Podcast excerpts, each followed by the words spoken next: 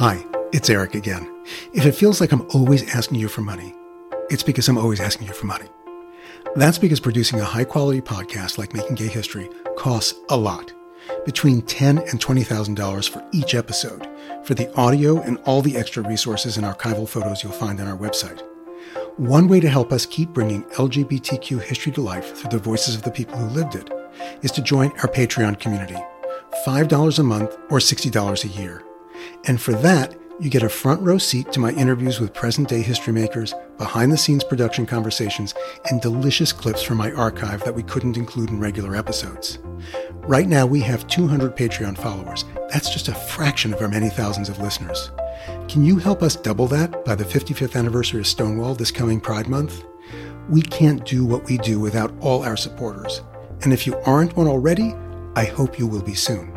Or if you are already, get one of your friends to sign up to join our Patreon community at patreon.com slash makinggayhistory. That's patreon.com slash makinggayhistory. Or just go to makinggayhistory.com and hit the Patreon subscription button on our homepage. Thanks so much. Now, on to the episode you've chosen to hear. I'm Eric Marcus, and welcome to Season 4 of Making Gay History.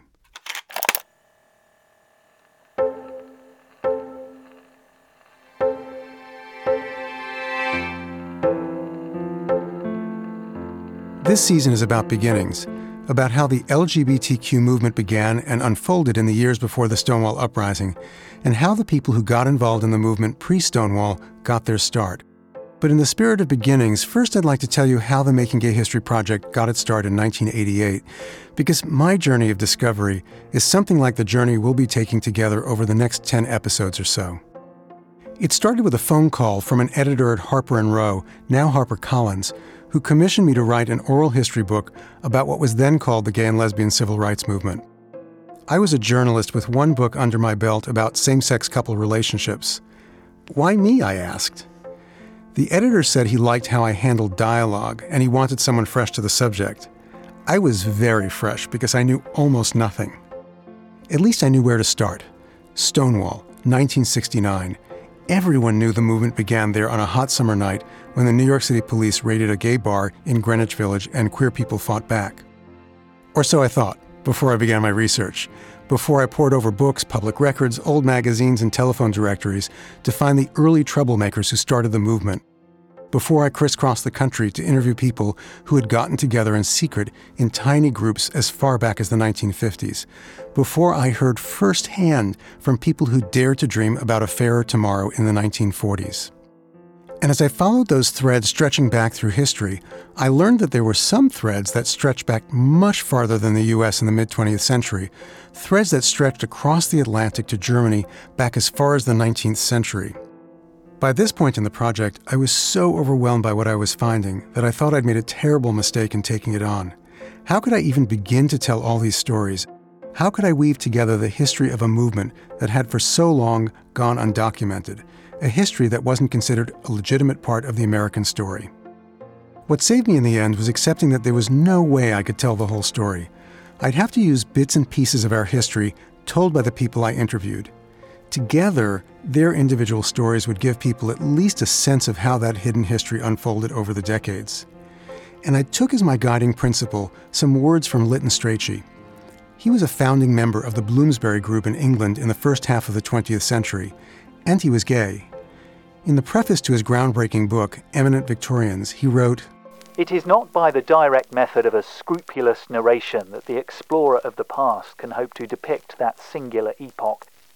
If he is wise, he will adopt a subtler strategy. He will attack his subject in unexpected places. He will fall upon the flank or the rear. He will shoot a sudden, revealing searchlight into obscure recesses hitherto undivined. He will row out over that great ocean of material and lower down into it, here and there, a little bucket, which will bring up to the light of day some characteristic specimen from those far depths to be examined with a careful curiosity. So that's what I did. With careful curiosity, I dipped my bucket into the ocean of our history. clipping on a microphone and pressing record in dozens of living rooms and kitchens, on front porches, and in a porn theater in San Francisco, to listen to the people who changed the world and made possible the life I've lived as a gay man. And in my little bucket, or on those tapes, were fragments of our history, the stories of our beginnings. And it's those stories and fragments I'll be sharing with you in the episodes to come, which will take us from Germany in the late 19th century to the eve of Stonewall in 1969. So, we're going to start with Dr. Magnus Hirschfeld, a pioneering sexologist who founded the world's first LGBTQ rights organization in Berlin in 1897. And as Dr. Dagmar Herzog, a professor of the history of sexuality, tells us, he was courageous, tenacious, and way ahead of his time. It's not like he's just there for homosexual male rights. He's there for the bearded lady. He's there for the, you know, cross dresser. He's there for the intersex person. He's there for the um, little old ladies who've been lesbian lovers for forever. You know, he's like, he loves them all. Hirschfeld's legacy laid the groundwork for the earliest gay rights activists in the U.S. From a short lived group called the Society for Human Rights, which was founded by Henry Gerber in Chicago in 1924, to the Mattachine Society, founded 26 years later in Los Angeles by Harry Hay and a handful of others. The founders of the Mattachine took inspiration from Gerber and Hirschfeld and added their organizing skills from their days as communists. In Harry Hay's words, everyone was a red then. They built a highly secretive and quietly radical group. That sounds timid now, but the first steps are often the hardest to take, especially when the people you're fighting for are a despised and largely hidden minority we ourselves have always been, up until the 20th century, we have been seen as outlaws. And the point is, if you will take this law, and even though we burn you, and even though we stone you, and even we do all these things, you take the law anyway, mm-hmm. what other law would you take into your own hands? You are a danger to the state because you deliberately take a law and break it. We can't afford to have you exist.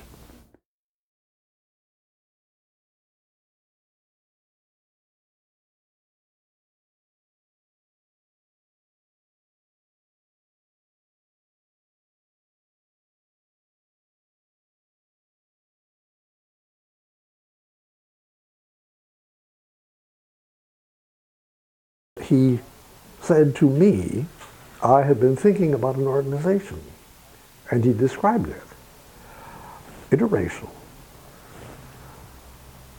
Um, both male and female couples. And that was what it was about. Would you be interested? I said, well, I certainly would. I thought, my Lord, this is something different. But as the movement started to take shape, there were those who couldn't fit in no matter how hard they tried. Stella Rush came out in 1948 in Los Angeles, also known by her pen name Sten Russell. She was a writer who contributed to the earliest gay publications, One Magazine and The Ladder, but she didn't always feel welcome. It sounded to me like the butch imitated the man, and the femme imitated the way we think feminine women should be with their men. And um, I just simply said, um, supposing you're both. Ah, my God, she said, don't say that. I said, supposing you're, you're both. You, you got a word for that? I'm both. He said, don't say that, Stella. That's almost as bad as being bisexual. Well, I already knew I was that. So you're a bisexual butch femme. I'm a bisexual kai-kai son of a bitch butch femme. Oh, boy. You know, I thought, oh, if I had any place to run, I'd go there. Stella had to explain Kai Kai to me in 1989 when I interviewed her, so you'll find out what it means when we hear her story in a couple of weeks. While the movement was blossoming on the West Coast in the 1950s, over on the East Coast, Barbara Gittings was finding herself and looking for her people. Later, she'd be called one of the mothers of the movement, but when she started out, the obstacle seemed almost insurmountable. At the time the movement started, which was the late 1940s, the early 50s, we were considered sick. So the sickness label infected everything that we said and did and made it very difficult for us to have any credibility for anything we said for ourselves. Uh, we were considered sinful, so we had to start dialogue with the churches, and we were considered criminal. So we had to deal with the sodomy laws and, by extension, with any of the laws that controlled our, uh, our, our lives or did not give us the freedom that we needed. Uh, sick, sinful, and criminal were the three major things that we, objective problems that we had to deal with. Now, the overriding problem, I think, was invisibility. Mm-hmm. But there were these three objective things that at least you could get a handle on in some way. The price of visibility for almost all LGBTQ people was high. In a never before heard interview, Bayard Rustin, who organized the March on Washington in 1963, shares how a 1953 arrest on a morals charge he was found having sex with a man in a car, almost cost him his place in the history of the black civil rights movement. And it also led to United States Senator Strom Thurmond denouncing him in the congressional record, calling him a pervert on the Senate floor.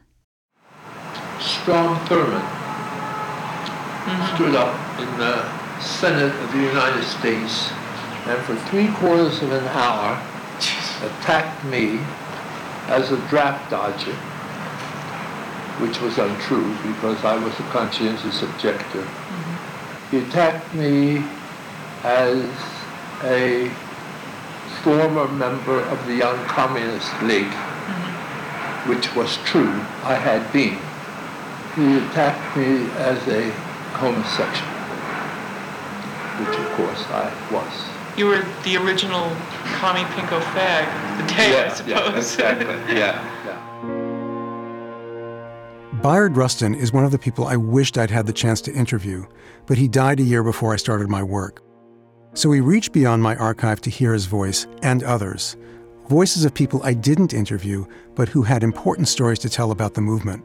That interview with Bayard Rustin is thanks to the generosity and meticulous record keeping of Bayard's estate in the person of his partner Walter Naegle, who you'll also be hearing from later this season. We have Barbara Gittings, Kay Lahusen, and the New York Public Library Manuscripts and Archives Division to thank for preserving this next voice. Ernestine Eckstein took a big risk allowing her photo to be published on the cover of the lesbian magazine The Ladder in 1965. Ernestine was the first woman of color on the cover, and she was also in the vanguard of gay people prepared to show their faces in public in support of the cause. Here's Ernestine talking to Barbara Gittings and Kay Lahusen in 1965. I think we have to decide how far we can go toward caring about what heterosexuals think. You know, and we want acceptance and we want our rights as citizens and as people. But this doesn't mean that all of our activity and all of our goals are defined by other people's filthy minds. Mm. You know.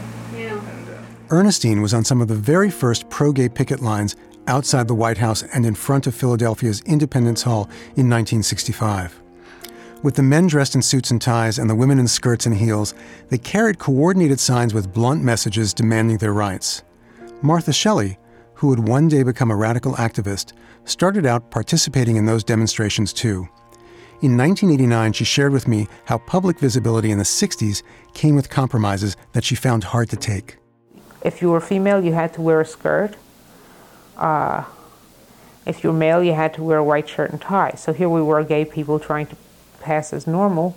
And I say that, you know, ironically, because that wasn't the way we really dressed, but we were trying to um, show that we were just as good and okay and middle class as everybody else, regardless of what we really were like. Mm-hmm. Uh, did that gall you quietly? I mean, oh, yes. Yeah. Oh, it definitely did. I thought it was ridiculous to have to go there in a skirt. Mm-hmm. But I went and did it anyway because it was something to do that might possibly have an effect. And what it, I remember stand, walking around in my little white blouse and skirt, and tourists standing there eating their ice cream cones and watching us like, you know, the zoo has opened. As protests everywhere ramped up in the 1960s, a newly media conscious band of activists sought out publicity where their predecessors had hidden in secret. Dick Leitsch, then president of the Mattachine Society of New York, led what came to be known as the Sip In. It was modeled on the black civil rights lunch counter sit ins in the South and performed for the cameras at Julius's, a gay bar in Greenwich Village in 1966. That's three years before Stonewall. The sip in was designed to challenge laws that made it illegal to knowingly serve alcohol to homosexuals. I can't serve you if you're gay. You know that. You're with the Mattachine Society. You know it's against the law to serve homosexuals. And we got busted last week. We got cops sitting at the damn door. We got to go to court. Nah, nah, nah, nah, nah. We can't serve you. And I looked around at all these sissies sitting in the bar, and I thought, carry on, girlfriend. But the bartender was straight. But um, so we didn't get served. And so the press, you know, what's his name, took these pictures, and, and the Times did a story, and the Post did a story, and all that. And so we got our coverage, and we were very pleased with ourselves. And uh, it became kind of an issue. You know, like, how can you not serve food and liquor to homosexuals? Don't they eat and drink? And people were talking about it. And three years later, they did more than just talk about it when queer anger erupted outside the Stonewall Inn and a new chapter of history began. But we're saving that for season five. For now, let's start at the beginning. I love Lytton Strachey's little bucket theory of exploring history. It really helped guide me as I listened attentively to hundreds of hours of oral histories. And I heard an echo of Strachey's theory in something Barbara Gittings said, and it reinforced for me why our stories matter, all of them. All of our histories are lacking the little events and the little activities that never got noted in the papers, uh, or what few there were at the time, but that really built the movement. You know, not the not a, a, mass demonstration in Washington, fantastic. But before that, there were all sorts of little things that never got noticed that were being done. If it isn't recorded somewhere, it didn't happen, and I think that's really unfortunate because I'd like to see some of it recorded. So off we go with our little bucket to dip into the stories that built a movement from the very beginning.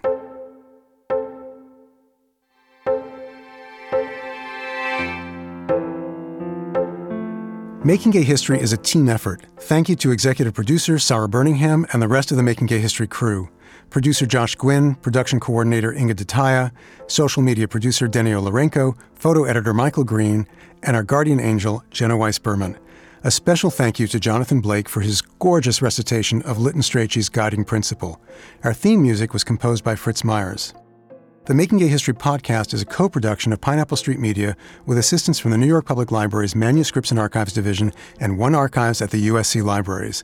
Season four of this podcast has been made possible with funding from the Jonathan Logan Family Foundation, the Ford Foundation, the Calamus Foundation, and our listeners, including a generous gift from Andra and Irwin Press. And while I've still got you, guess what? There's a new way you can support this show by wearing us. Click on the merchandise tab on our website and you'll find Making Gay History t shirts, tote bags, tank tops, and hoodies. And to find out what we're cooking up next, subscribe to our newsletter. You can find the link for that and all our previous episodes, as well as archival photos, full transcripts, and additional information on each of the people we feature at makinggayhistory.com. So long, until next time.